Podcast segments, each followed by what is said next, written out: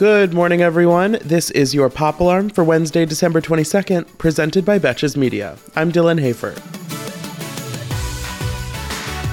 This week, we are rounding out the year with a look back on the messiest, most surprising, and biggest celebrity and entertainment stories of the year.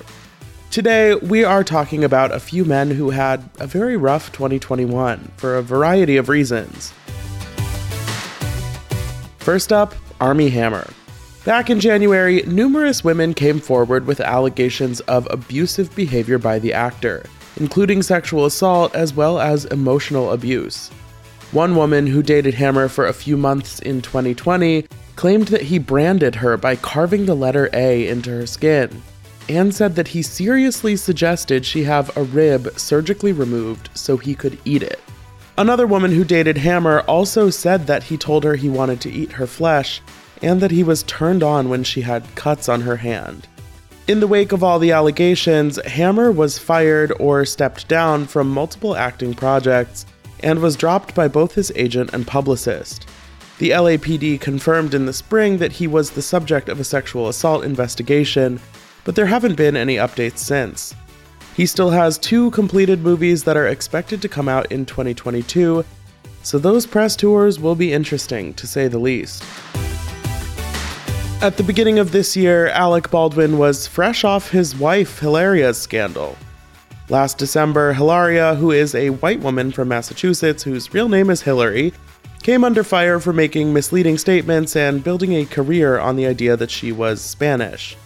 But that was 2020, and Alec Baldwin was all set to have a relatively good year until October 21st, when he discharged a prop gun on the set of his movie Rust, which ended up killing cinematographer Halyna Hutchins and injuring director Joel Souza. In the wake of the tragic accident, production on the movie was shut down. Law enforcement opened investigations into the incident, and multiple lawsuits were filed against Baldwin and others involved in the film. Before long, as more information about safety conditions on the set was uncovered, Armorer Hannah Gutierrez Reed and Assistant Director Dave Halls emerged as the two people most likely at fault in the situation.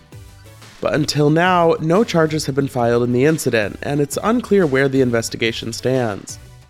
Last week, authorities obtained a warrant to search Alec Baldwin's phone in relation to the shooting, but we don't know exactly what will come of all of this. One positive, however, is that the incident has spurred major conversations around gun safety in the film industry, which could have a lasting impact in preventing this from ever happening again. And most recently, Travis Scott has been rightfully dragged for the role he may have played in the disastrous Astroworld Festival show that ended up killing 10 people. The massive crowd at the outdoor event in Houston was already out of control hours before Travis took the stage, with security barriers toppled and people jumping fences.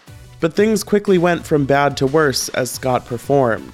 One of the most chilling images is of an ambulance fighting to make its way through the crowd as Scott continues to perform, either unaware or unbothered by the chaos unfolding before him. Along with the casualties, hundreds more were injured, and lawsuits totaling billions of dollars swiftly rolled in in the aftermath of the event. Travis has mostly denied responsibility for the incident, saying he was unaware that anyone was hurt until hours after the concert ended, during which time he partied with Drake at Chuck E. Cheese. The stage from Astroworld was just dismantled last week, but we definitely have not heard the last about this nightmare event. For more Pop Alarm, make sure to rate, review, and follow the show wherever you listen, and you can follow me on Instagram at Dylan Hafer for more entertainment stories. Until tomorrow, I'm Dylan Hafer, and now you're pop cultured.